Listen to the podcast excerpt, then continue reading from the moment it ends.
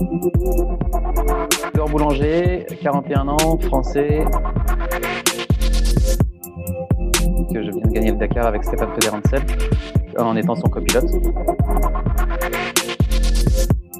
France d'aviron, euh, triathlète à haut niveau et puis euh, dernièrement voilà rallye euh, cross country. J'ai ramené 7 titres de champion de France, j'ai gagné la Coupe d'Europe de la jeunesse. Moi j'ai fait des études d'ingénieur en mécanique. Mon premier Ironman, je l'ai fait à 35 ans. Comme ingénieur consultant à mon compte, qui me permet en fait de jongler euh, entre mes impératifs sportifs euh, et puis les impératifs professionnels. Au-delà des valeurs du sport, tu rajoutes les valeurs de l'aventure parce que tu partages, tu partages les mêmes valeurs, les mêmes envies et, peu importe que, tu, le reste de l'année tu sois euh, pâtissier ou, millionnaire. Salut les sportifs, c'est Armano et c'est la voix chargée de plein d'émotions que j'ai un gros message à vous faire passer. Tout d'abord, j'ai été absent ces derniers temps quant à la publication des épisodes de ce podcast dans les vestiaires et je m'en excuse. Certaines choses m'en ont empêché et quand je vois la chute de l'audience, je suis partagé entre défaitisme et envie de continuer en essayant de séduire plus d'auditrices et d'auditeurs. Comme je l'ai toujours expliqué en intro, pendant les épisodes et en conclusion de ce podcast, je ne nourris aucun espoir de vivre de mes productions.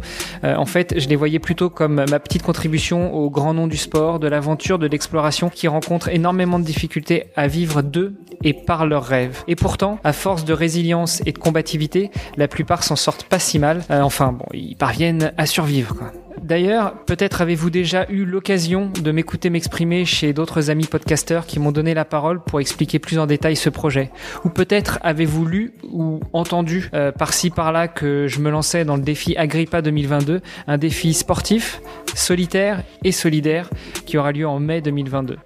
En tout cas, à l'heure où j'enregistre ces petits mots, euh, ces dernières semaines ont été rudes pour moi et c'est l'heure de la remise en question. Du coup, euh, j'ai encore quelques belles interviews réalisées avec euh, des personnalités extraordinaires et je leur dois bien au moins de les laisser s'exprimer et de diffuser leur message.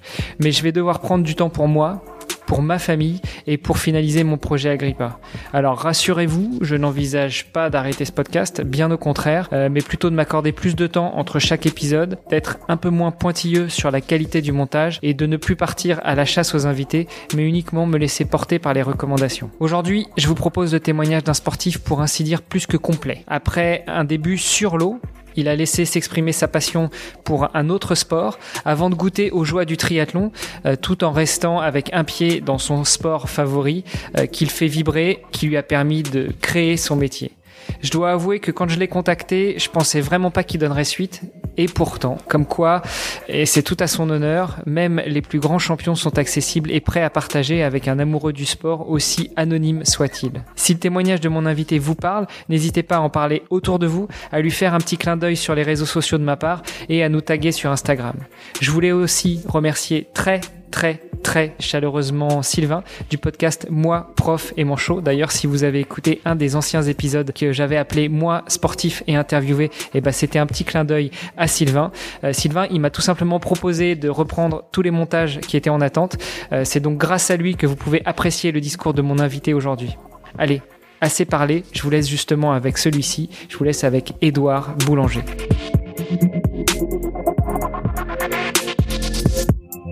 Salut les sportifs, c'est Armano et vous êtes dans un nouvel épisode du podcast Dans les vestiaires. Comme toujours, je reçois des grands noms du sport, de l'aventure, de l'exploration, voire même des artistes. Aujourd'hui, je reçois un artiste du sport euh, qui va, je vais, que je vais laisser se présenter, mais euh, je suis vraiment très honoré d'avoir réussi à organiser cette entrevue qui s'est fait de manière assez rapide, je dois le dire. Euh, cher invité, écoute, non, je ne vais pas broder plus que ça. Je te laisse te présenter. Qui es-tu? Comment t'appelles-tu? Quel âge as-tu? Que fais-tu dans la vie? Et puis euh, après, on va rentrer un peu plus dans les dans les détails de, de toi, de ton sport et de ta carrière. Merci Hermano pour la présentation. Je suis honoré et euh, franchement, c'est sympa comme tout d'avoir pu euh, partager ce petit moment avec toi pour le podcast. Donc, Edouard Boulanger, 41 ans, français, euh, et puis bah, dernièrement un petit peu sur les feux de la Rome dans le sport automobile, parce que je viens de gagner le Dakar avec Stéphane Pederhansel en étant son copilote. Et, voilà. Après, par contre, on aura le temps probablement de détailler, mais un passé sportif euh, clairement varié, aussi bien euh, champion de France d'aviron que euh, triathlète à haut niveau, et puis dernièrement, voilà, focus sur le sur le rallye euh, cross-country. Ah mais je comprends mieux en fait pourquoi est-ce que tu m'as répondu aussi vite parce que euh, sportif de haut niveau en aviron, bah je sais pas si tu as vu dans l'historique de mes invités mais j'ai eu Jérémy Azou, euh, Mathieu Androdias, je pense que c'est des noms qui te parlent. Euh... Ouais, je on se connaît pas personnellement parce qu'ils sont plus jeunes que moi mais euh, mais ouais, ouais bien sûr. Ah, ah, ah, ah, on fixe déjà un peu le décor parce que bon, on a le même âge, voilà, on va dire ça. Et puis euh, triathlète, bon bah ça tombe bien moi aussi, j'ai arrêté parce que je peux pas mettre les petits trous sur le vélo et j'ai tendance à tomber un peu trop souvent en ce moment donc je me suis converti vers le swimrun. Mais ok, je pense qu'on a euh, quelques points communs. On va réussir à s'entendre pendant cette entrevue. Euh, donc, euh, tu nous as dit, tiens, revenons déjà sur toi. Quel est Comment est-ce que tu es venu au sport? Qu'est-ce qui a fait que tu as découvert le sport? Par quel sport as-tu es-tu rentré dans ce domaine privilégié des sportifs? Écoute, moi le, sport c'est depuis toujours, enfin réellement depuis que je suis gamin, c'est ma valve de sécurité. C'est comme ça que je me défoule, c'est comme ça que je me déstresse et ça a toujours été, ça a toujours fait partie de ma vie. C'est-à-dire que ah, même quand j'étais à l'école, dès que les devoirs étaient finis, je, je partais dans les bois. Et voilà, j'avais la, on habitait à la campagne, donc j'avais la possibilité de, de prendre l'air. Et donc c'était vraiment, euh, c'était naturel. Et puis après, bah, comme ça se fait souvent, tu suis les copains. Et, euh, et moi j'habitais à Verdun à l'époque, dans, dans la Meuse. Et euh, les copains, là-bas, il y a une activité, c'est l'aviron. Et donc, euh, donc mes copains faisaient de l'aviron. Donc du coup, si je voulais rester avec eux, bah, je me suis mis à l'aviron moi aussi. Euh, et puis avec un certain succès parce que Verdun a un grand club, il savait, enfin, il y a vraiment une éducation de champions là-bas. Et, et, donc pendant pendant six ans, j'ai ramé à fond avec eux. J'ai ramené sept titres de champion de France. J'ai gagné la coupe de coupe d'Europe de la jeunesse. Euh, J'étais en pôle France après euh, à Lyon d'abord et puis ensuite à Nancy. Donc c'était six années d'aviron très riches et que voilà, j'y suis arrivé un petit peu par hasard juste en suivant les copains. Mais après c'est vrai qu'on y prend goût et c'est un sport que j'ai adoré. Et, mais, mais à côté de ça, euh, j'ai été un petit peu. Moi, j'ai pris le sillon de mon, mon grand frère qui, qui lui était focalisé sur sur la moto, sur les rallye raids. Et, puis, bah, comme souvent, le petit frère y suit. Et donc, du coup, euh, voilà, c'est c'est vrai que l'aviron, j'y suis allé bah, avec les copains. Et par contre, la, passion, c'était les, sports mécaniques et, spécifiquement la, moto et les rallye raids. Donc, moi, personnellement, j'ai commencé à faire de la moto euh, à 12 ans avec un objectif clair, c'était, euh, enfin deux objectifs clairs, pardon, c'était on voulait faire l'enduro du Touquet et puis euh, le Dakar en moto. Point barre. Après le reste, c'était euh, des, des, entraînements, on va dire, mais pas d'objectif de motocross, pas d'objectif d'enduro. Nous, ce qui nous intéressait, c'était la navigation, le désert, les grands espaces. c'est ça qui nous faisait rêver. Bon, on va revenir un peu dessus, mais euh, là, vous venez de gagner le Dakar, tu l'as dit, avec Stéphane Peter Hansel. C'était, c'était une petite voiture, mais c'était pas en moto, donc il y a eu un petit switch à un moment quand même dans ta carrière, non? Clairement, clairement. Ben, c'est c'est assez vite compréhensible dans le sens où euh, c'est un sport mécanique. Par définition, ça coûte très cher. Euh, le rallye raid n'échappe pas à la règle. Et donc, euh, donc en fait, déjà la moto, c'était la passion première. Et c'est aussi, il faut être réaliste, c'est le plus économique. Quoi. Si, si tu veux commencer, si tu veux vivre un petit peu ta passion des sports mécaniques, la moto, c'est faisable avec avec un boulot, avec un salaire. Si tu arrives à être assez économe, tu peux financer tes activités tout seul. C'est pas facile, mais ça se fait. Euh, en voiture, c'est clairement impossible. En voiture, où, où tu as des sponsors, où tu es, euh, es riche de famille, où tu as des voilà, où tu es entrepreneur et tu arrives à financer tes activités différemment. Mais euh, les, les, budgets que demande la voiture sont juste inimaginables et, pour le pour le kidam. Donc donc donc voilà, moi j'ai vécu de la moto pendant, pendant longtemps. Enfin, j'y suis arrivé par la moto. Et puis après, une fois que tu es dans le milieu et que tu commences à te faire un nom, à te faire une place à, à partir de certaines capacités, moi, mes capacités premières, c'était la navigation.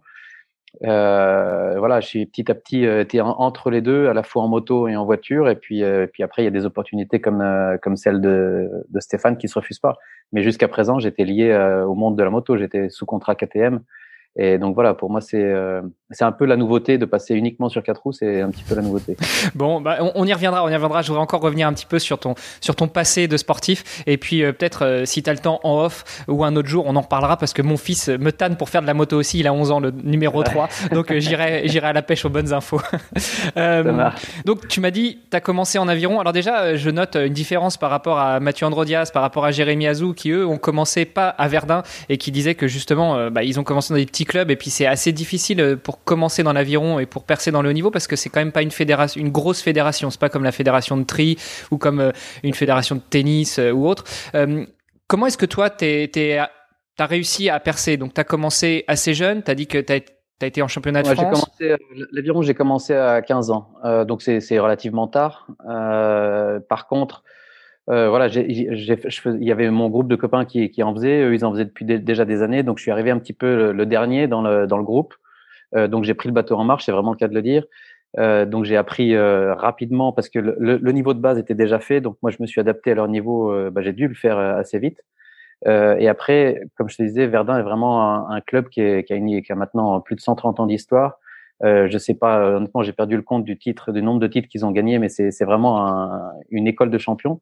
Et donc, euh, ça, demande une certaine rigueur, c'est-à-dire que même à partir de 15 ans, on s'entraînait euh, au minimum six fois par semaine. Ça pouvait monter jusqu'à 12 fois par semaine les, quand on était par exemple en vacances. Euh, donc c'était, euh, c'était, ils, ils, connaissent la formule pour faire des champions. Donc c'est très contraignant, mais une fois que tu rentres dans le moule et, euh, et que tu as les, capacités de base, donc c'est l'endurance, euh, la force physique, si euh, donc voilà, si ton gabarit correspond aux besoins, c'est vrai que ça va relativement vite. Et après, par contre, ça demande euh, voilà des sacrifices euh, notables dans le sens où quand tu es ado, tu n'as pas forcément envie de t'entraîner 10 ou 12 fois par semaine. Euh, et sachant qu'un entraînement c'est deux heures plus euh, plus le temps de préparation et autres, ça voilà, tu, tu, fais le compte, tu fais pas grand chose de plus dans ta vie quoi. c'est sûr que par rapport à un montagnard qui s'entraîne pour du trail, il a juste une paire de baskets, un short à mettre et puis il est parti en aviron. Faut préparer le bateau, faut préparer le matos, faut aller sur place parce que j'imagine que t'habites pas au bord du lac. respecter les horaires parce que parce que t'es avec des coéquipiers, parce que t'es avec un entraîneur, euh, donc euh, donc c'est relativement contraignant de ce côté-là. Et, et donc c'est vrai que d'un côté c'est une école qui était formidable et puis ça ça m'a un petit peu aidé à forger physique parce que ça te donne le fond qui honnêtement aujourd'hui j'utilise toujours ce fond là enfin c'est grâce à ça que, j'ai ensuite fait d'autres sports d'endurance. Euh, mais mais, mais, c'est vrai que ça d'un côté ça t'enlève les possibilités de faire autre chose. Euh, et c'est ça quelque part qui me, qui me frustrait un petit peu parce que je pouvais pas faire du vélo, je pouvais pas aller faire de la moto, je pouvais euh, voilà les années aviron c'était que ça. Après, euh, une, quand les résultats sont là, je veux dire, la satisfaction arrive et puis, euh, et puis ça passe. Ouais. Mais, euh, mais, c'est, mais c'est un sport qui est, qui est, hyper contraignant si tu veux, euh, si tu veux percer, ça c'est ça. Alors, juste pour revenir sur le sport, tu nous dis ça donne le fond euh, pour, euh, pour faire ouais. apparaître d'autres sports d'endurance. pourtant, les compétitions d'aviron, elles sont plutôt sur des distances assez courtes et sur des temps assez courts. Est-ce que tu veux dire que vous travaillez énormément le fond? L'endurance, c'est une question innocente, même si je pense que j'ai la réponse. T'as mais... raison, parce que c'est vrai que les, les, les, les courses, effectivement, c'est 6, 7 minutes en fonction de l'embarcation. Euh, c'est court, mais par contre, c'est hyper intense. C'est au niveau cardiaque, tu es à 180 tout le temps. Et, euh, par contre, c'est au niveau des entraînements. C'est chaque entraînement, c'est entre euh, quoi, entre 16 et 20 kilomètres, ce qui représente, ce qui représente voilà deux, heures à un niveau cardiaque nettement plus lent, on va dire, de l'aérobie. Donc, tu es à peu près tous tes entraînements, tu es entre 140, 160 de, de pulse. Et donc c'est ça qui vraiment qui te forge ton cœur, ta caisse, ta caisse thoracique, c'est elle est formée sur les entraînements. Après, donc, euh, les courses en elles-mêmes, c'est, c'est un effort violent par rapport à ce, par rapport à la préparation, par rapport aux entraînements, c'est sûr. Mais c'est, ça représente euh, un, enfin, rien par rapport à la quantité d'entraînement. Ouais, effectivement, ça permet de reboucler sur d'autres podcasts que je produis et notamment Nakan où euh, on parle des sports d'endurance et du triathlon d'endurance. Donc si tu veux, tu pourras aller ici aller écouter. Mais euh, on le répète souvent, très souvent, tout le temps, ça ne sert à rien de s'entraîner à haute intensité tout le temps. Si vous voulez performer, si vous voulez courir longtemps et vite, et eh ben déjà apprenez à courir lentement, ouais, mais très lentement. L'aérobie, l'aérobie, l'aérobie.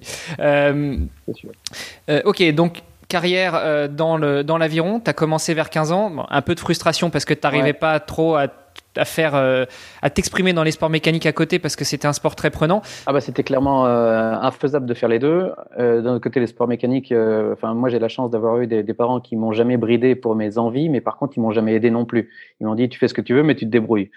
Euh, et donc, euh, donc forcément, à un moment donné, quand tu es ado, tu n'arrives pas à financer euh, une, le sport mécanique tout seul. Donc c'est resté, c'était un petit peu d'un côté la frustration parce que je pouvais pas le faire, mais d'un autre côté, je pouvais pas le financer. Donc c'était pas, je veux dire, c'était, c'était un sujet qui n'existait pas vraiment. Par contre, ça c'est la frustration, c'est un petit peu amplifié quand j'ai commencé à, à, travailler, à avoir un peu plus de, de finances de côté. Là, j'avais, j'ai commencé à avoir envie de, de faire un peu plus ça a apporté un peu de déséquilibre dans l'aviron. Je me suis pas forcément fait bien voir euh, de certains entraîneurs euh, parce que pendant les demi-journées de repos et choses comme ça, j'allais faire de la moto, donc c'était considéré comme un sport à risque.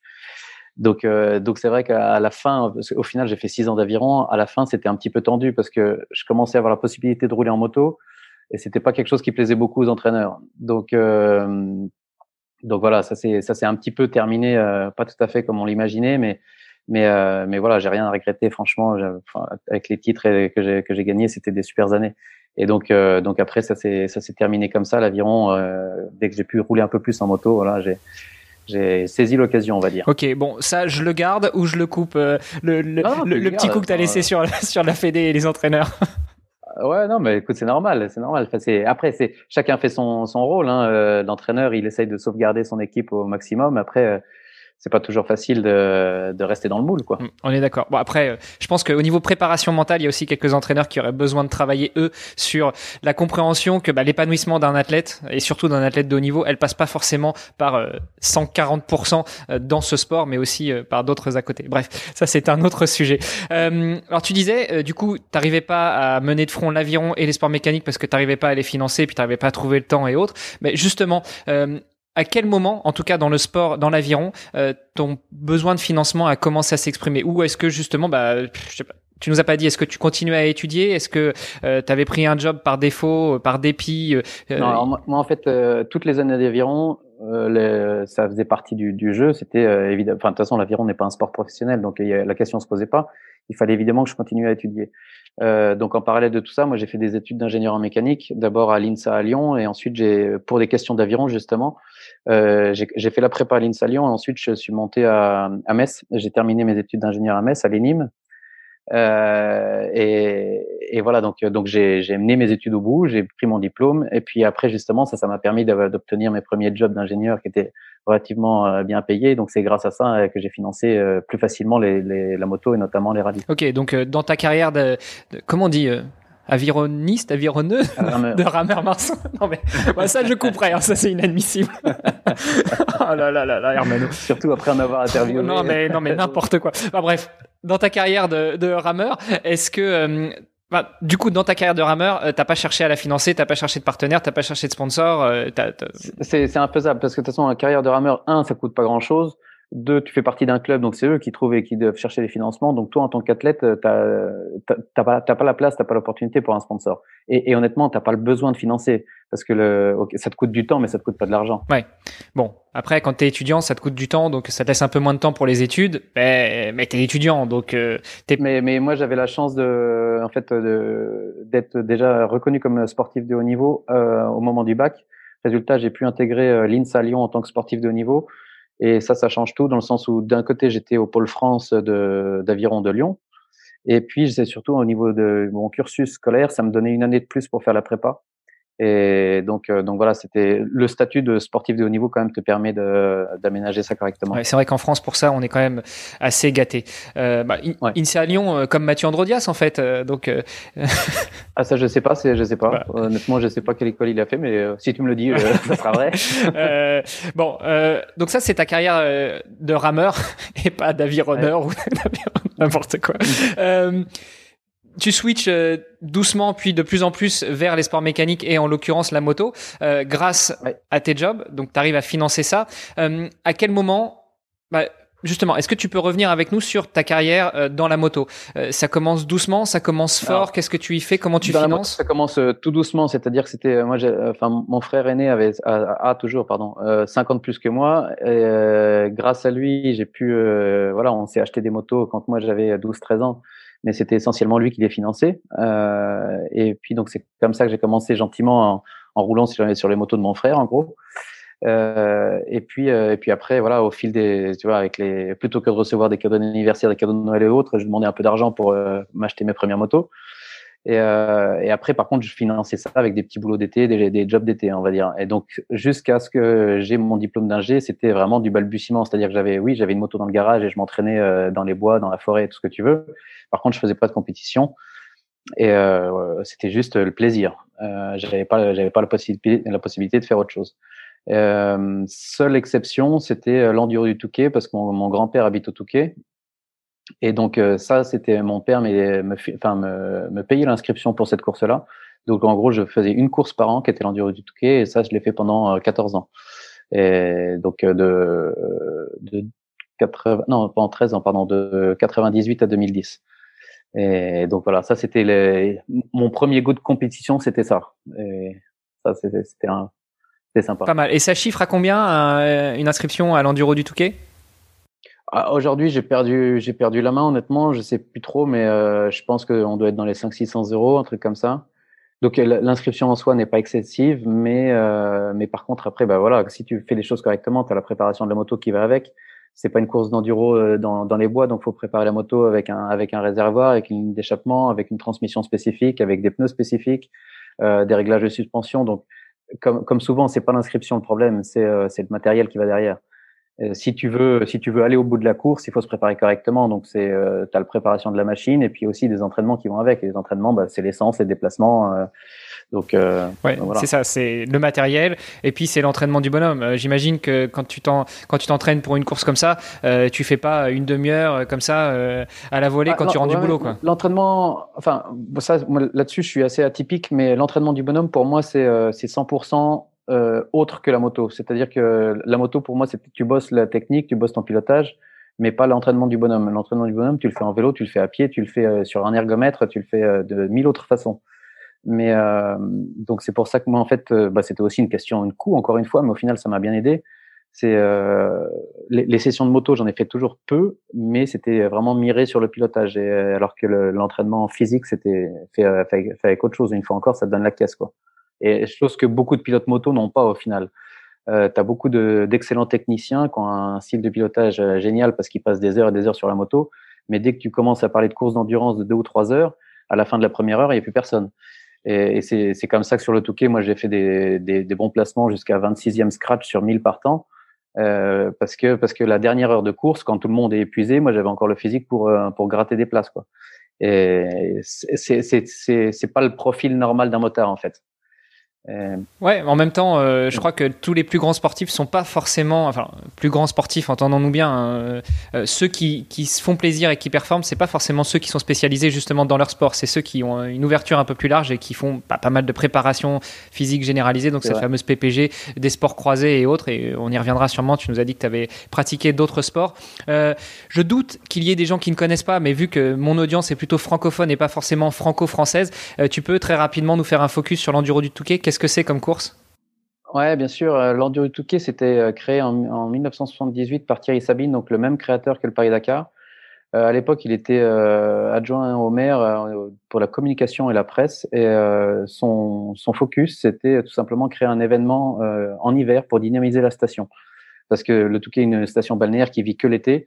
Et, voilà, ils ont cherché un petit peu la, formule pour ramener du monde en hiver. Et tu Thierry Sabine qui a eu cette idée-là, d'organiser une course de moto sur la plage. Et euh, c'est comme ça que c'est né et c'est devenu un petit peu euh, un événement euh, juste incontournable et pendant très longtemps, peut-être même encore aujourd'hui, la plus grande course de moto au monde, dans le sens où le, il y a le plus grand nombre de partants sur la même ligne de départ. pour question de sécurité, ça a été limité maintenant à 1000 motos sur la même ligne de départ, mais c'est monté jusqu'à 1200, 1300, quelque chose comme ça. Et c'est, juste euh, ahurissant. Pour ceux qui connaissent pas, regardez sur Internet le départ de l'enduro du, Touquet. C'est, quand même un truc de malade de voir 1000 euh, énervés euh, sur la même ligne de départ. C'est, fou. Et l'autre spécificité, c'est, c'était une des premières courses qui mélangeait les amateurs et les professionnels. Et donc, parce que voilà, 1000, 1000 motards, il y a, y, a, y a pas de critères de sélection. Simplement il faut payer l'inscription et, et, puis c'est tout. Et ce qui fait que tu te retrouves sur la même ligne de départ que les champions du monde de, de cross, d'enduro et autres, et alors que tu es peut-être un, pilote du dimanche.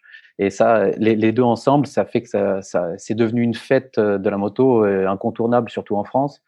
Et, euh, et voilà. Et les, évidemment, cette, bah déjà cette année, ça aurait dû être le week-end dernier, ça a été annulé.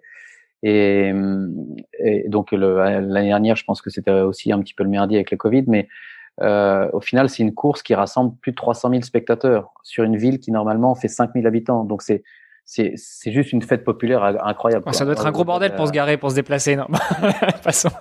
Euh, Non, mais c'est un truc de fou. Et donc c'est ça, euh, c'est c'est vraiment un événement atypique. Et pour ceux qui connaissent pas, ça vaut la peine quand même de au moins regarder sur internet ce que c'est, regarder quelques images, quelques notamment du départ, parce que c'est quand même une chose assez assez folle quoi. Ouais, et puis euh, on voit euh, des motos qui s'éclatent dans les dunes, sur le sable. Enfin, euh, c'est assez sympa. Ouais, combien de temps à peu près elle dure la course? Alors pour le milieu du peloton. la course, elle est, c'est minimum 3 heures. C'est-à-dire que le vainqueur doit faire 3 heures minimum. C'est-à-dire que s'il franchit la ligne à 2h59, il doit faire un tour de plus pour qui est au minimum 3 heures. Euh, et ensuite, euh, le, pour, les, bah, pour les autres, en fait, une fois que le vainqueur a passé, donc c'est la fin de la course officielle, donc tu finis ton tour. Ce qui veut dire que euh, au final, c'est en général, tu es à peu près entre 3h15, 3h20 de course. Euh, donc c'est pour ça que si on revient au concept d'endurance, là c'est c'est un effort assez incroyable pour pour les motards. S'ils sont pas, il y a, y a pas d'autres courses aussi longues et aussi physiquement demandantes. Donc pour résumer, l'enduro du Touquet euh, est à la moto ce que les 24 heures du Mans sont à la voiture, quoi. Ouais, euh, ouais, probablement c'est assez, c'est assez vrai, quoi, parce que euh, enfin, en, voiture, évidemment, l'effort physique n'est pas le même, mais en termes de, de fête populaire et puis de, enfin, le concept d'endurance, c'est sûr qu'on s'en, on s'en rapproche. Ouais. Ok. Euh, donc là, on a fait un bon focus sur toi, sur ta carrière. Tu nous as dit aussi en introduction que tu étais triathlète. Comment est-ce qu'on passe de l'aviron à la moto au triathlon? Ah, je t'ai donné un indice, c'est-à-dire que moi, je me suis toujours entraîné que en vélo et en course à pied, euh, parce que parce que j'aimais ça. Enfin, ces deux sports, j'aime beaucoup. Et, après, pour moi, le pas forcément le triathlon, mais l'Ironman, c'est euh, la, la, petite étoile, le petit objectif que j'ai toujours eu en disant mais c'est un truc de cinglé ça. Et, et, et voilà, j'ai un peu ce défaut-là d'aimer les trucs de cinglé. Et, donc je me suis dit euh, un jour, il faudra quand même que j'essaye. Et donc, euh, bah, comme j'ai fait de la moto pour faire du, le Dakar, je me suis mis au triathlon pour faire les Ironman. Et, et, donc, je me suis mis à la natation par défaut parce que ça, c'était pas forcément mon, mon idée principale, enfin mon, mon, sport préféré, on va dire. Mais, euh, mais au final, j'y ai pris goût. Et donc, euh, donc, j'ai jamais fait de triathlon sprint, j'ai jamais fait de triathlon olympique. Je me suis entraîné directement pour les Ironman et demi-Ironman. Et, et, au final, au final, j'adore ça. Mais euh, ça, j'y suis arrivé sur le tard. C'est-à-dire que c'est un sport qui demande beaucoup d'expérience, qui demande beaucoup de connaissances de, de soi. Euh, et donc, mon, mon premier Ironman, je l'ai fait à 35 ans. Et donc, c'est peut-être un peu tard, mais je veux dire, après, euh, c'est aussi une question de, de, de vie perso qui ne pas non plus avant, parce qu'il faut quand même donner une, belle dose d'entraînement hein, quand même à faire avant de te, trouver sur la ligne d'un Ironman.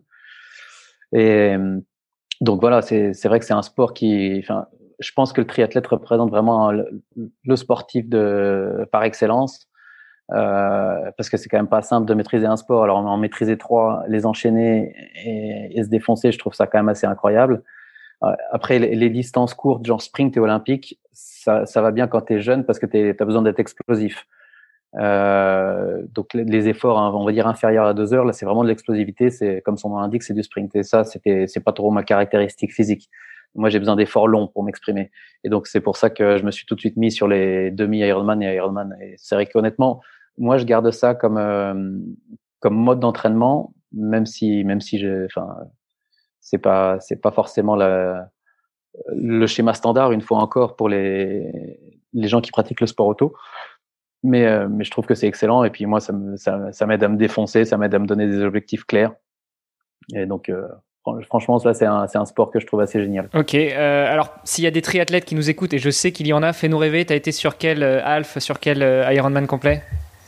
Alors ça c'est une question, enfin une, une, limite un peu mentale que je me suis imposée, c'est-à-dire que ça doit rester un plaisir. Je veux pas prendre l'avion pour faire des Ironman.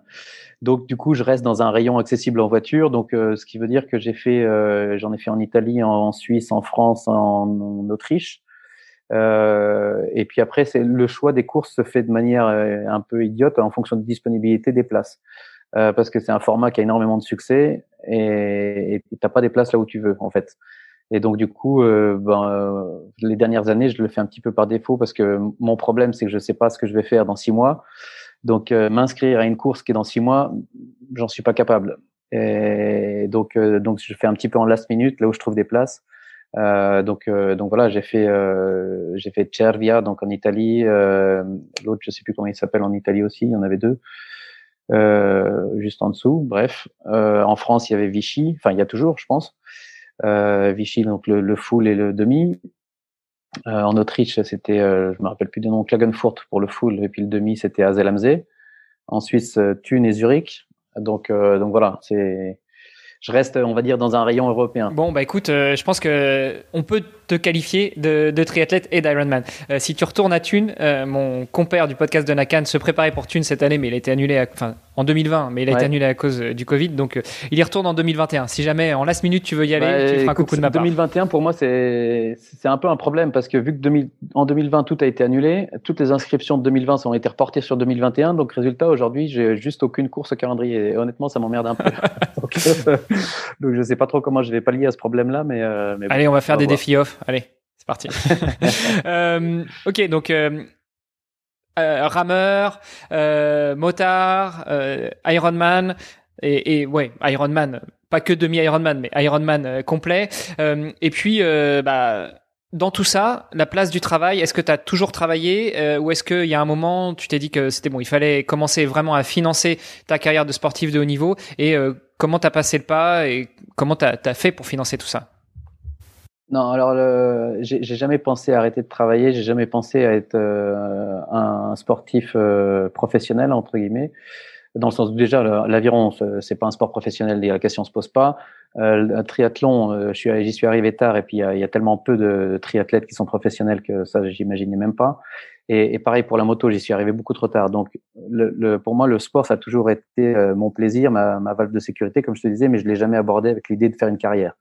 Euh, c'est juste un et, et, je pense que ça doit rester comme ça parce que si ça devient un travail, euh, l'esprit change quoi.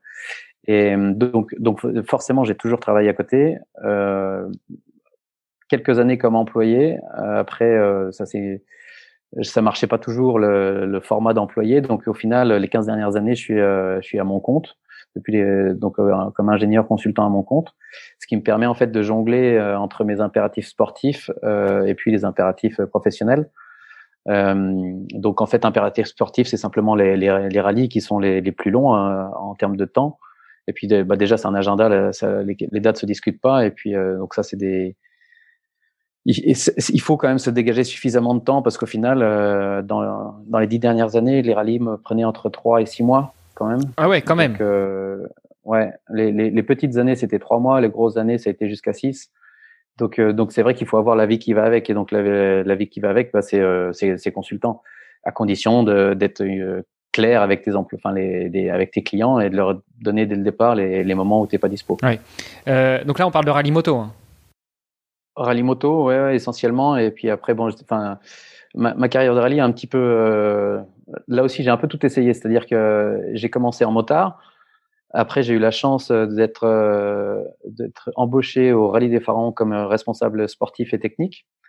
Donc du coup, j'ai organisé euh, le Rallye des Pharaons pendant six ans en Égypte. Euh, ça, ça m'a amené à organiser d'autres d'autres épreuves, notamment en Italie, le Rallye de Sardaigne, le Rallye de Sicile. Euh, après, j'étais aussi, enfin tout ça, c'est des choses qui s'enchaînent assez naturellement quand tu es dans le milieu. J'étais directeur de course aussi sur l'Africa Race en 2010. Euh, j'ai travaillé avec l'organisation du Dakar pour le pour l'Italie. Et puis euh, tout ça ça m'a amené aussi à, à, faire les parcours donc à dessiner les parcours à faire les roadbooks à, à travailler avec les cartes satellites. Et ce qui au final euh, est devenu enfin j'ai recréé un métier en fait euh, quand le Dakar a été annulé en 2008 ah, enfin pour la petite histoire ceux qui connaissent pas le Dakar donc forcément été en Afrique puisque ça s'appelle Dakar ça s'appelle euh, Paris-Dakar à la base, donc déjà ça partait de Paris et ça, allait à Dakar. donc euh, le, trajet est assez vite défini. Jusqu'en 2008 où il y a eu une menace terroriste et, euh, l'organisateur a décidé de le déplacer en Amérique du Sud. Ça, ça a fait qu'on a perdu tout un panel de connaissances, notamment par rapport à la cartographie, par rapport à la région. et jusqu'à présent, tant que c'est en Afrique, il y avait des cartographes, des gens qui vraiment qui, qui jouaient avec des cartes papier, qui décidaient un petit peu des tracés euh, qui aidaient en tout cas les, les tracés, les équipes. Quand on est passé en Amérique du Sud, on a perdu toute cette connaissance-là. Et euh, donc, les équipes professionnelles, notamment en voiture, ceux qui mettent des budgets euh, importants, euh, se sont retrouvés dans un petit peu euh, dans le manque. Et, et, moi, en sachant ça, moi, en fait, j'avais développé une capacité d'analyse des cartes satellites à cause de mon travail d'organisateur. Et, euh, et, en fait, on a fait en, en, 2010, on a fait un pari avec euh, l'équipe X-Red qui, qui organisait, euh, enfin qui organisait, pardon, qui faisait courir les, les BMW et les premières Mini. Ils m'ont embauché en fait pour euh, faire ce travail de cartographie, mais de manière digitalisée, la nuit avant l'épreuve. C'est-à-dire que sur les rallye raids, on reçoit le roadbook euh, en, en, grosso modo à 18 heures pour l'étape du lendemain. Et donc, mon job, c'était, enfin, ce que font tous les copilotes, c'est-à-dire d'analyser le roadbook, de le préparer pour le lendemain pour être prêt quand ils montent dans la voiture. Mon job, moi, c'était de recréer le parcours euh, de manière digitale. Et euh, l'output, donc le, mon livrable, c'était euh, de donner aux copilotes pour qui je travaillais des informations supplémentaires par rapport au parcours qu'ils allaient faire, des caps supplémentaires, donc qui leur donnent la direction, éventuellement des, des, des raccourcis, parce que si, si l'organisateur a oublié de placer des points de passage obligatoires, je pouvais trouver des raccourcis. Et puis au final, de trouver un, un espèce de tour virtuel euh, sur, sur l'ordinateur, un espèce de tour en hélico virtuel au-dessus de l'étape. Et donc ce qui donnait en fait au copilote vraiment une, une perception vraiment très claire de l'étape du jour. Et, et ça, ça, ça a marché vraiment, enfin grâce notamment des outils comme Google Earth, ça marche extrêmement bien. Et, euh, et donc ça s'est très vite professionnalisé. Moi, mon, mes compétences ont été reconnues et c'est pour ça que à partir de 2010, j'ai vécu pendant dix ans de ça et j'avais des contrats aussi bien avec les équipes auto, donc BMW et Toyota, mais pas en même temps évidemment, mais l'une après l'autre. Et, et, puis euh, je suis passé chez KTM en 2014 parce que spécificité pour les les motos, c'est que là, le pilote doit naviguer tout seul. il n'a pas de copilote. Sur la moto. Il n'a pas de copilote. Mais euh, c'est quand même un job assez incroyable parce qu'un pilote moto, il doit rouler vite, bien et en plus naviguer. Euh, donc, il faut. quand mon job pour les copilotes, c'était donner le maximum d'informations pour l'étape du lendemain, pour les motards, c'était complètement l'inverse. Il fallait que j'écrème le roadbook pour euh, en, en, tirer la synthèse, pour que lui il puisse se concentrer vraiment sur les informations clés et virer tout le reste et se concentrer sur le pilotage. Donc même même typologie de métier, mais philosophie complètement différente. Et donc ça, j'ai fait ça de, de 2014 à 2018 inclus pour les motards. Et puis euh, puis après, je suis revenu en voiture. Enfin bref, c'est un, un échange entre les deux mondes en fonction des, des opportunités en fait. Mais euh, Ok, donc tu m'as presque préparé la transition vers finalement ta nouvelle vie, je peux même pas dire ta deuxième vie, ta, douzième vie qui est euh, euh bah, passée dans le monde de l'auto. Euh, mais cette fois-ci, tu t'es mis à la place du copilote, donc à la place du mort, excuse-moi, dans, la voiture. Euh, et c'est toi qui recevais les infos de, des, des préparateurs de cartes ou tu continuais à jouer sur les deux tableaux? Euh, non, écoute, euh, en fait, j'ai joué sur les deux tableaux en 2015 parce que j'avais déjà fait le Dakar en 2015 comme copilote euh, pour le team Overdrive, donc qui est le team officiel Toyota. Donc là, je faisais les deux tableaux. Je faisais à la fois Mapman le soir et copilote le, la journée, donc c'était un peu euh, épuisant. Tu devais pas dormir beaucoup du coup. non, tu dors une, deux, trois heures par nuit maximum. Donc à la fin, tu es un peu rincé, ça c'est certain. Attends, je te coupe, je te coupe. Mais euh, une, deux, trois heures par nuit, sport d'endurance, euh, à quand un ultra euh, en, en, trail, quoi Un UTMB, une diagonale des fous, des trucs comme ça ça, ça m'intéresse pas là pour le moment. Tu vois. ah, eh, J'ai dit pour le moment. Pour le moment, que dans 5 ans, ça va changer. on reste en contact. On reste en contact. Vas-y, moi je t'ai coupé, je te laisse continuer. et, euh, et, et, du coup, après, ouais, donc j'avais déjà fait le Dakar en comme copilote euh, en faisant les deux mais par contre, euh, euh, mon métier de mapman, donc de recréer le parcours de manière digitalisée, honnêtement, ça faisait chier les organisateurs parce que moi, je donnais un petit peu, euh, je, mettais le, focus sur leurs erreurs. Parce que s'il y avait des, raccourcis, c'est parce qu'ils avaient mal placé les points. S'il y avait des infos supplémentaires, c'est parce qu'ils en avaient oublié. Donc, honnêtement, je faisais un peu chier le monde, euh, les fédérations, les organisateurs avec ce métier-là. Et en plus, j'avais formé des gars euh, pour faire le, parce que moi j'étais focalisé sur des équipes, mais j'avais formé d'autres personnes pour le faire chez les chez les autres équipes concurrentes. Donc, ce qui fait qu'au final, il y avait quatre ou cinq personnes qui étaient capables de faire ce job, et ensemble, on n'était pas forcément les plus appréciés des organisateurs et des fédérations. Mais par contre, dans les équipes, vous deviez être mais tellement aimés? Ah, dans les équipes, c'était un peu la course qui, qui nous avait, donc ça, c'est sûr que c'était pas mal. Mais, mais donc au final, ça a amené euh, la révolution qu'on a vécue cette année, c'est-à-dire qu'on n'a plus les informations la veille, mais on les reçoit le matin même sur la ligne de départ. Donc ce qui veut dire qu'on a zéro minute de préparation de notre étape. On, on monte dans la voiture, on ne sait pas ce qu'on va faire. Et, et, et, deuxième révolution, c'est que tout ça, au-delà de donner les informations en dernière minute, il les donne de manière digitalisée. Donc il n'y a même pas la possibilité euh, de récupérer les infos de manière un peu biaisée, parce que le, sur les roadbooks, quand c'était papier, euh, tu avais des petits malins qui allaient chez l'imprimeur, qui récupéraient les infos. Euh, tu vois, enfin c'était c'était un peu une guerre euh, une, guerre à l'info quoi. Et donc là maintenant on reçoit ça de manière digitalisée au moment du départ. Donc c'est juste impossible de préparer le travail de préparation que je faisais, il n'existe plus. Ce, ce métier-là est mort. Et est-ce après moi personnellement je trouve ça très bien parce que ça responsabilise l'organisateur. Il est obligé de donner un, un travail qui est parfait parce qu'il a éliminé la, la, période de préparation Donc du coup, euh, lui, il est obligé de faire un travail nickel. Ouais, puis ça donne peut-être aussi un peu plus de chance là au niveau des valeurs sportives. Ça donne peut-être un peu plus de chance à toutes les équipes. Tout le monde joue sur le même tableau. Ça remet, euh, ça remet tout le monde au même niveau au moment du départ. Donc ça, c'est sûr qu'en termes d'équité sportive, ça remet la balle au centre et, et c'est très bien comme ça. Et en plus, ça donne au copilote la possibilité de dormir le soir aussi, parce que du coup, il, il, a pas son étape du lendemain, il a rien à faire. Donc euh, c'est pas un détail quoi. Et pour le pour le, vu que je viens de le vivre, je peux t'assurer que ça, ça change la vie. Et voilà. Ok, donc euh, 2014-2015, t'as dit euh, où t'étais déjà dans la voiture? 2015. 2015. Euh... 2015, c'était une, c'était une voiture euh, d'une équipe euh, officielle, mais par contre, c'était un gentleman driver, c'est-à-dire un, un, des pilotes qui paye pour son, pour la, pour la prestation. Donc, euh, donc voilà, c'était un pilote de milieu de plateau, on va dire. Ok. Euh, donc là, j'imagine que tu prends un certain plaisir, même si tu dors pas beaucoup, mais à la finale, au, pardon, au final, tu dois en, en ressortir de, avec de belles expériences, de beaux souvenirs? Ouais, après le, le, plaisir est vraiment lié au, au pilote, c'est-à-dire que quand un quand un gentleman driver, toi en tant que copilote, tu fais partie de la prestation, c'est-à-dire que lui paye son billet pour participer à la course, euh, et toi, tu fais partie euh, de la voiture au final. C'est euh, donc il n'y a pas forcément une relation humaine. Enfin, tu vois, tu te connais même pas avant le départ de la course. Donc tu fais ton job et basta. Après, ça, quelquefois, ça peut bien se passer avec des gens qui sont très très sympas et qui pilotent bien. C'est pas toujours le cas. Et donc le fait d'être copilote pour un gentleman driver, t'es jamais très à l'aise parce que au final, ses capacités, c'est réel, tu les connais pas forcément, ou, ou quelquefois tu les vois, elles sont pas bonnes.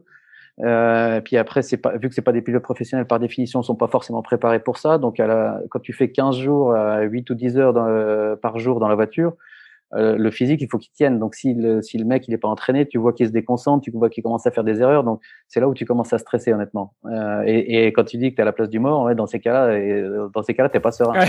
par contre, par contre, à l'inverse, comme euh, quand tu passes avec des, des pilotes professionnels, là, le, le, le monde change et tout est beaucoup plus facile, même si ça va trois fois plus vite. Euh, c'est juste, euh, enfin voilà, je viens de je viens de terminer Dakar avec Stéphane.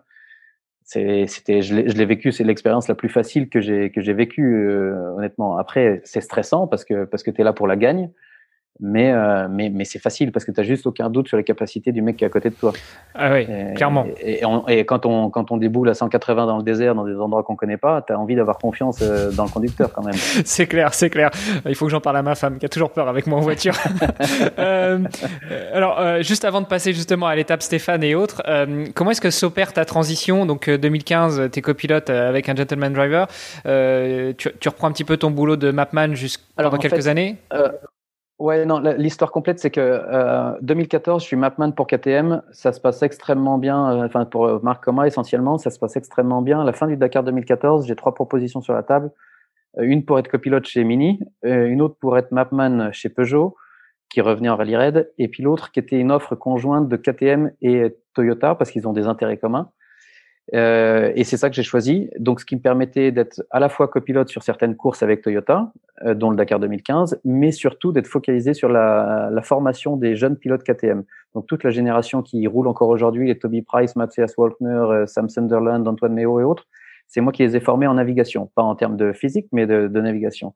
Et donc, pendant pendant cinq ans, j'avais ce contrat, ce binôme un petit peu entre KTM et Toyota euh, au début, c'était vraiment un binôme, c'était grosso modo 50-50. Au final, la balance euh, est, a fini à 100% KTM, euh, tout simplement parce que euh, copilote d'un gentleman driver, comme je viens d'expliquer, c'était pas forcément la, la, chose la plus sereine.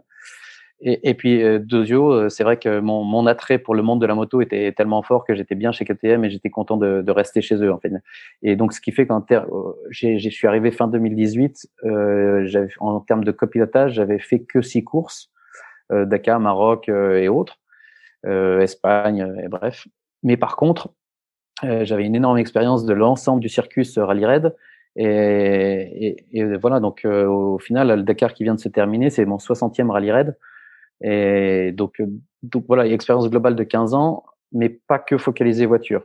Et, euh, et donc là, donc là, je termine. Euh, donc les dernières. Je termine 2018. Donc euh, coach des, des pilotes KTM et puis donc euh, Mapman. Donc je leur fais toute la préparation, l'entraînement pour la navigation. Fin 2018, j'ai une offre de travail qui qui m'intéresse vraiment. Donc je quitte le monde du rallye raid et je deviens directeur général du Freeride World Tour. donc pour ceux qui connaissent pas, c'est compétitions de, de ski extrême. Et donc c'est un, c'est un job. Enfin, les HQ sont basés en Suisse et puis c'est un, c'est cinq, cinq étapes autour du monde. Il y a Japon, Canada, Autriche, Andorre et, Suisse. Euh, et donc c'est là pendant deux ans, je quitte le monde du rallye raid et je viens faire ça ici en Suisse. J'ai adoré. Et jusqu'à l'hiver dernier où le, il y a le Covid là qui éclate, qui met un gros coup de frein au financement. Et donc, euh, donc voilà, ma mission s'arrête là au mois de mars de l'année dernière. Et puis c'est là où je me dis euh, merde, j'aime quand même bien les rallye raids. Ça, ça serait cool d'y revenir. Et, euh, et c'est là que je réalise en fait que Stéphane Peter Hansel n'a plus de copilote et, un petit coup de fil, euh, un petit coup de fil pour voir s'il euh, est intéressé. Waouh, c'est c'est juste comme ça qu'a commencé la belle histoire. C'est juste comme ça qu'a commencé la belle histoire. il y avait quand même 20 euh, ans d'expérience derrière. Hein. non, mais l'expérience, ça c'est autre chose. Mais je veux dire, c'est moi, je me serais jamais permis de l'appeler s'il roulait toujours avec sa femme, parce que je savais très bien que c'était son objectif de terminer sa carrière avec sa femme. Euh, parce que pendant 20 ans, il roulait avec Jean-Paul Cotteret, ils ont tout gagné ensemble, euh, ils ont gagné 7 Dakar ensemble mais je savais que je connaissais Stéphane euh, parce qu'on s'était croisé 20 fois sur les sur les rallye raids et euh, je savais qu'il voulait terminer euh, sa carrière avec sa femme comme copilote. Malheureusement, sa, sa femme a eu des soucis de santé, ça s'est pas passé comme il voulait. Et donc Dakar 2020, euh, Stéphane Peter Hansel roule avec un Portugais qui s'appelle Paulo Fiuzza que je connaissais aussi. Et je savais très bien qu'entre les deux, c'était pas forcément, enfin c'est humainement ça va très bien, mais la communication était difficile parce que les deux ne parlent pas un bon anglais.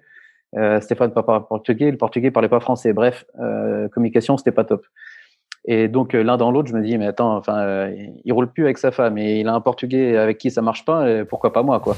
et donc donc du coup je l'appelle, je lui dis est-ce qu'on peut en parler? Et puis on habite à une heure l'un de l'autre, donc on, on s'est vu chez lui et c'est comme ça que ça a commencé. Waouh. Et donc là tu es en fin de contrat, Stéphane se cherche sans vraiment se trouver et puis t'arrives euh, et donc c'est c'est le début de votre expérience euh, donc sur 2020-2021 vers le Dakar 2021 comment ça se prépare? Comment ça se finance? Comment ça se vit? Et puis euh, on finira peut-être avec la bah, victoire justement bah, comment ça se prépare euh, Normalement, c'est assez simple. Après, en 2020, c'était un peu compliqué parce que toutes les courses ont été annulées les unes derrière les autres.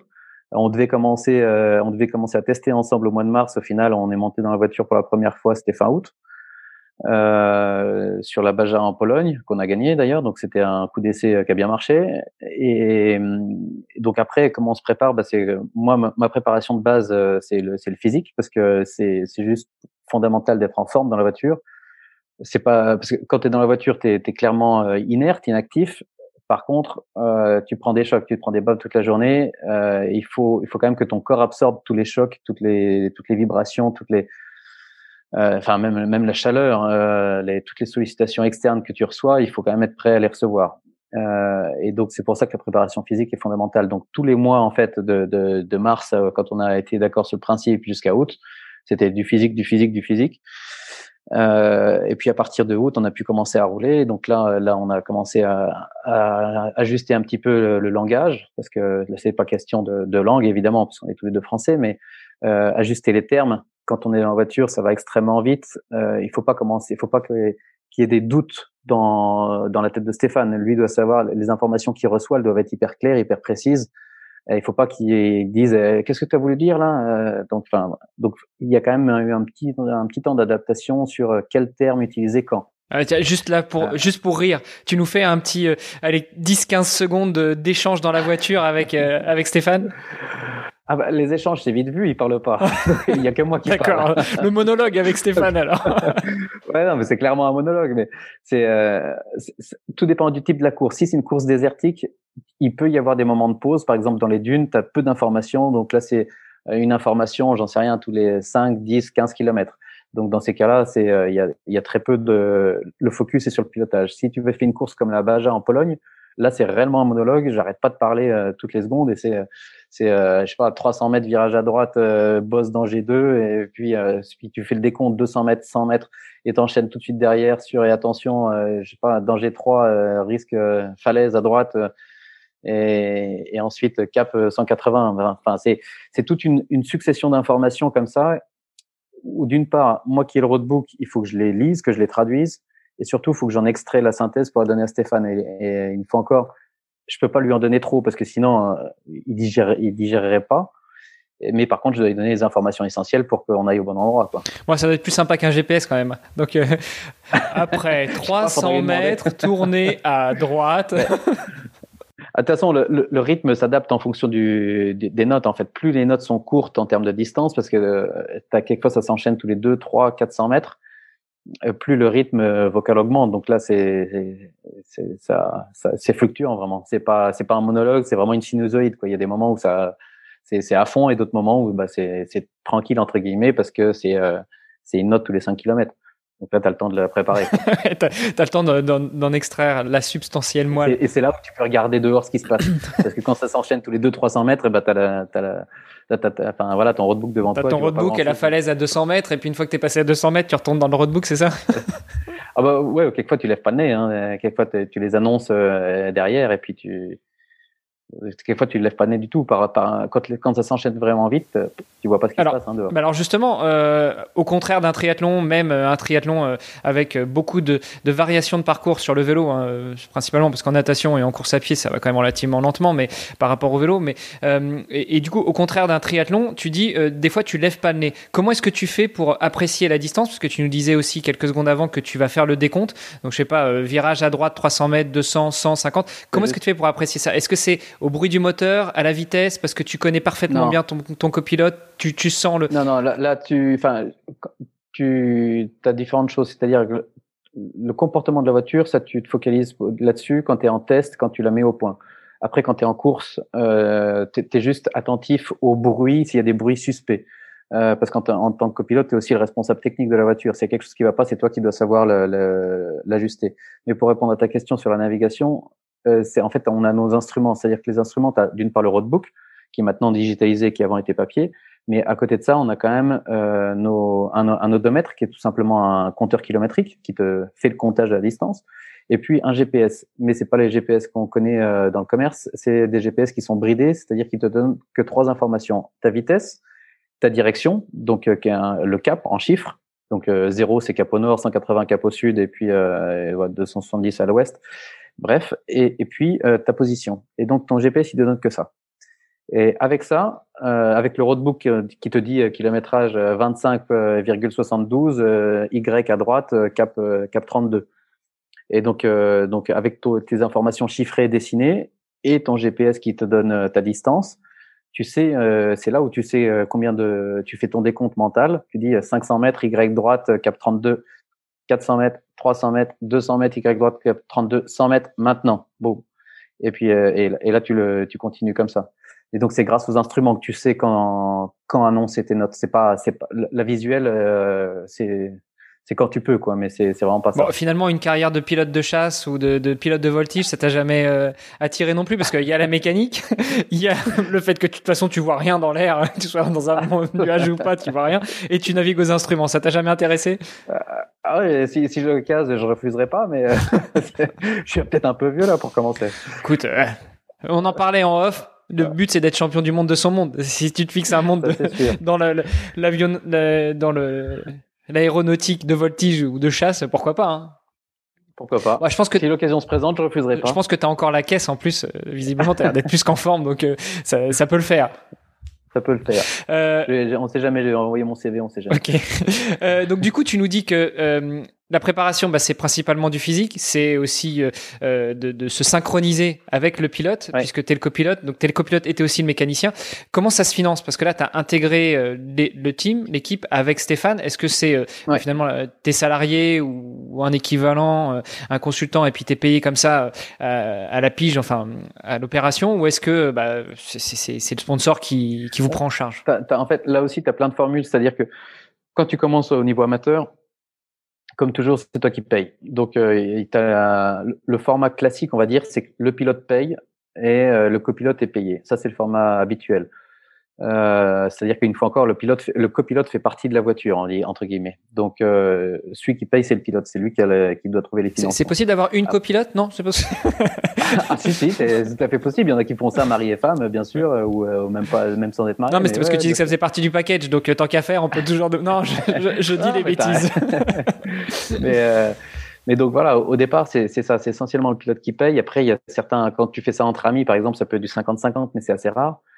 Et, puis après, tu arrives à trouver des équipages amateurs où le copilote, enfin, tu as même aussi des cas où le copilote a envie de, de se faire connaître dans la discipline, donc il accepte des prestations gratuites. ça peut arriver. Et puis après, plus tu montes un petit peu dans, dans la hiérarchie, plus ton, le, le, cachet devient intéressant. Euh, et effectivement, le schéma traditionnel, c'est d'être payé à la course. Euh, donc ça, c'est ce qui se fait pour, on va dire, 90% des copilotes. Et sauf quand tu arrives vraiment dans les dans les teams de pointe, comme j'ai la chance de faire partie maintenant, là, tu peux avoir des contrats à l'année. Euh, donc, euh, ils te donnent un fixe à l'année, ce qui est pas forcément avantageux au nombre euh, de jours passés par rapport à ceux qui sont payés à, la prestation. Donc, le, le taux horaire, si tu veux, est forcément désavantageux, mais par contre, tu sais à l'année ce que tu ce que tu gagnes et le nombre de jours que tu es pris. Oui, clairement. Donc euh, donc c'est quand même au final c'est très confortable. C'est voilà, c'est en gros tu acceptes un taux horaire moins bon, mais euh, tu as une visibilité qui est nettement plus longue et nettement meilleure.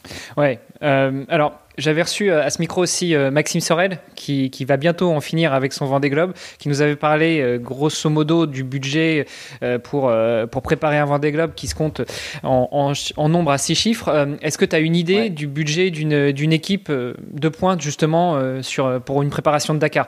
On parle d'une saison, hein, on parle pas juste d'une course. Ouais, bah, sur la saison, franchement, c'est compliqué parce que ça dépend de la taille de l'équipe, du nombre de clients et autres. Donc là, là c'est vraiment des chiffres euh, qui, sont, qui seraient un peu mis comme ça, euh, balancés dans l'air. Mais euh, grosso modo, pour te donner une idée du budget, c'est l'amateur de base en moto, un Dakar, c'est 50 000 balles. Ça, c'est vraiment le chiffre de base et tu as, du mal à, as du mal à tout financer avec 50 000. Euh, ça, en moto, j'ai bien dit. Hein. Euh, après, quand tu montes en SSV, tu à peu près, euh, SSV, donc les side-by-side, les petits buggy, tu es à peu près à 100 000, tu doubles. Euh, quand tu passes aux catégories voitures de série, tu es à peu près à 150, 200 000. Euh, pour, je, et je parle que du Dakar. Hein. Après, tout le, évidemment, ça, c'est l'épreuve la plus chère, la plus compliquée, la plus tout. Mais, mais voilà. Et après, sur un team officiel comme Toyota ou Mini, eux, ils vendent les prestations en fonction de la, voiture que tu veux, c'est on va dire entre 5, 6, 700 000 la course. Ouais, donc ça c'est pour les gentleman drivers. Les gentleman drivers fortunés. Ouais. euh, et après, tu as des voilà ceux qui font euh, ceux qui veulent faire deux trois deux trois courses de préparation plus le Dakar dans une équipe officielle, c'est t'approches un budget de, du, du million d'euros quoi.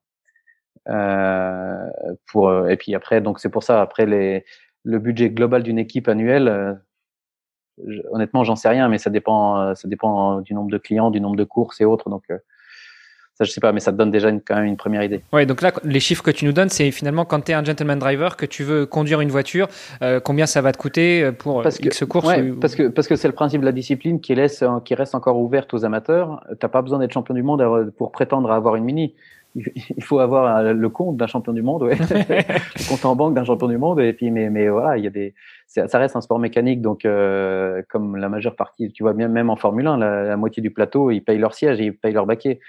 Euh, c'est pareil pour le, le, rallye ou le rallye raid. Euh, as, au final, tu as une dizaine de pilotes qui sont professionnels et qui vivent de ça. Et puis après, le reste, c'est des, des gentlemen qui se payent leurs prestations, qui se payent leurs vacances. Ok. Alors justement, pour donc ça, c'est pour ceux qui s'offrent leur expérience euh, pour une équipe comme euh, comme par exemple euh, bah, comme par exemple, je sais pas, l'équipe de Stéphane Peter Hansel. Là, est-ce que tu as une idée un peu du budget pour le Dakar ou, ou c'est confidentiel Un, c'est confidentiel, mais deux, c'est, enfin, tu vois que les, sur nous dans le team Mini, on était huit voitures. sur les huit voitures, il y a deux voitures qui sont professionnelles, donc avec Carlos Sainz et Stéphane Peter Hansel. Et donc les ISO, les six autres c'était des clients. Et, je t'ai donné les chiffres juste avant. Donc tu vois, après ça dépend si c'est des clients, euh, euh, s'ils font qu'une seule course, s'ils font toute la saison et autres. Donc euh, c'est pas, c'est pas, faut pas considérer euh, un million par tête, mais en tout cas tu, tu navigues entre entre 5 et 700 000 euh, par personne. Quoi. Oui, plus les sponsors qui vont venir allonger. Donc ça donne un peu une idée du budget d'une équipe comme ça. Quoi. Ouais, mais, mais honnêtement, les, les chiffres, euh, moi je les connais pas. Les chiffres du team, je les connais pas. Non, mais ça nous donne déjà une, une bonne idée. Donc euh, clairement, s'il y a des auditrices, des auditeurs qui veulent en faire leur carrière, commencez déjà à économiser. ouais, après, c'est quelquefois assez surprenant. C'est un monde assez surprenant dans le sens où euh, tu as, des entrepreneurs passionnés qui, qui économisent toute l'année, qui vendent des, des assets pour faire une course. Après, tu as des entrepreneurs fortunés. Tu, tu vois des, tu découvres sur le bivouac des gens tu les vois en short et t-shirt tout poussiéreux, puis au final, tu découvres que bah, c'est le fondateur de Booking.com, et puis, euh, puis celui-là, c'est euh, c'est l'actionnaire principal de Varta, et puis, mais sauf que tu les vois euh, comme comme toi et moi, quoi, en short et t-shirt, et puis et puis voilà, c'est un monde, bah, ça, ça reste des sports mécaniques, donc t'as as tout, quoi. Ça, t'as un pilote comme Stéphane Peter Hansel qui, qui, qui, a, qui a entre parenthèses rien fait d'autre de sa vie que de piloter. Euh, qui est vraiment pilote professionnel. Et après, tu as des, as des gentlemen qui économisent euh, toute leur vie. Et puis, tu en as d'autres euh, t'en as d'autres qui sont simplement fortunés. Donc, c'est as un mix de population qui est assez incroyable. Au niveau du brassage social, ça doit être quand même pas mal.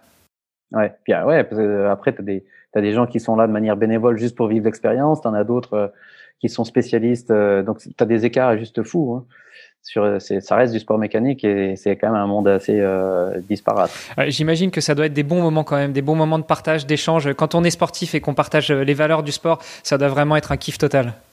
Et puis, et puis là, tu rajoutes les valeurs de l'aventure parce que c'est vrai qu'au-delà des valeurs du sport, tu rajoutes les valeurs de l'aventure et tu sais, euh, ça, reste, il euh, y, a quand même un côté dangereux. Enfin, c'est quoi à dire, mais surtout surtout quand tu viens de la moto, tu sais quand tu pars, tu sais pas dans quel état tu vas revenir le soir. Malheureusement, y a, y a ça arrive, des accidents graves. Euh, donc euh, en voiture, c'est plus rare, mais enfin, il y a, y a le facteur de risque quand même qui, qui s'ajoute à tout ça. Euh, donc, euh, donc c'est vrai qu'au final, ça fait une atmosphère sur le bivouac qui est quand même assez, assez géniale parce que tu partages, tu partages les mêmes valeurs, les mêmes envies, et, et peu importe que tu, que le reste de l'année tu sois pâtissier ou, ou, ou, millionnaire, quoi, tu vois. Et, et, et réellement, c'est ça. Sur le, nous, dans notre team, on a vraiment tous les niveaux sociaux.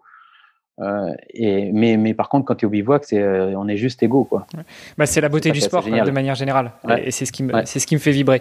Euh, Edouard, est-ce qu'il y avait autre chose que tu voulais ajouter euh, pour l'épisode d'aujourd'hui où on peut passer à la dernière petite section? Vas-y, je t'en prie. Bon, passons à la dernière petite. Tu, m'as dit en off que tu avais un temps limité, il nous reste 7 minutes. c'est la phase que, que j'aime bien un petit peu dans mes épisodes. Ah, ça a sonné. Juste une seconde, ouais, parce que ça, ça a sonné. Attends. Ce serait dommage de rater le facteur. ouais.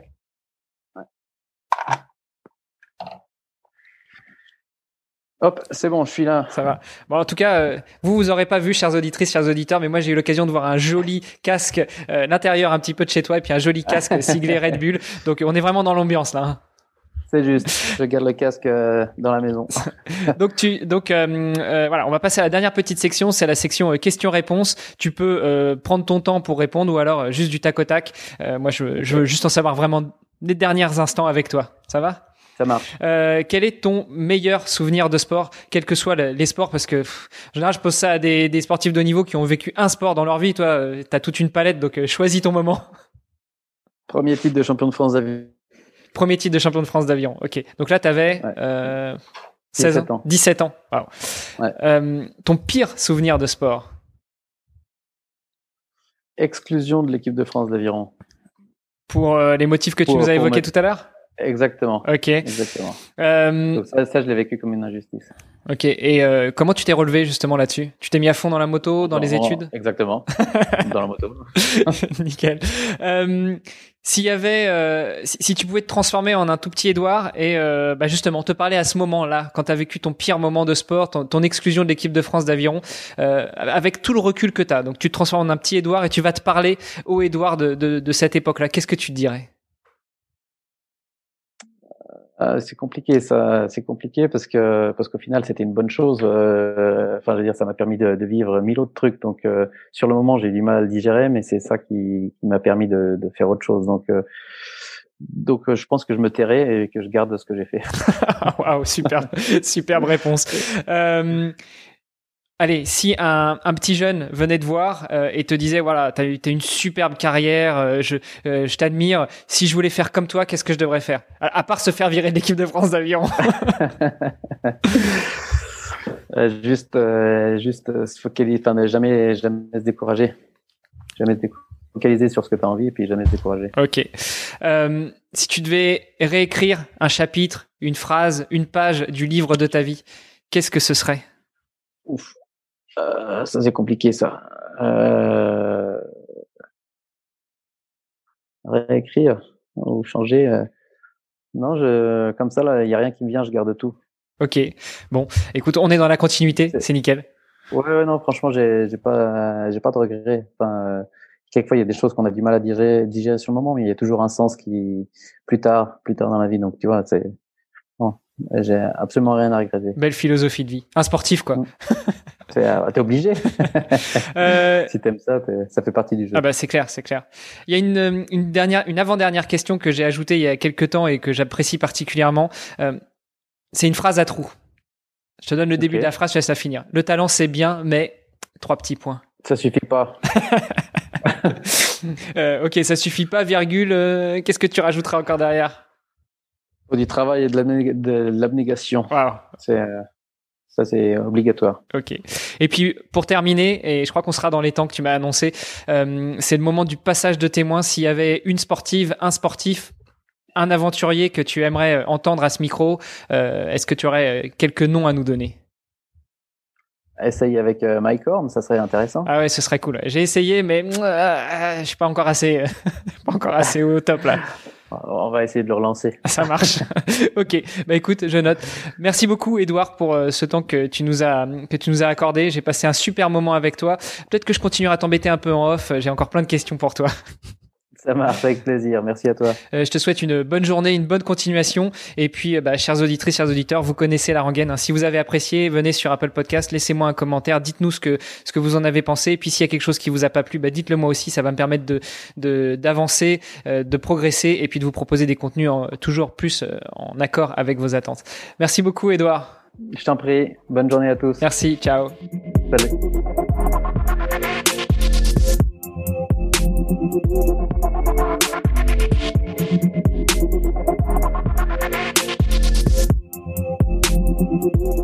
Vous êtes encore là, alors c'est que vous avez apprécié cet épisode et je vous en remercie infiniment. Dites-moi ce que vous en avez pensé en commentaire de l'article sur vestiaire.org ou avec une revue sur Apple Podcast ou un commentaire sur les réseaux sociaux. Je vous mets tous les liens pour pouvoir contacter mon invité dans les notes de cet épisode. N'hésitez pas à lui faire un petit coucou de ma part, je suis sûr que ça lui fera très plaisir et ça l'encouragera dans tous ses projets. Allez sur ce, je vous embrasse et je vous dis à la semaine prochaine. Salut les sportifs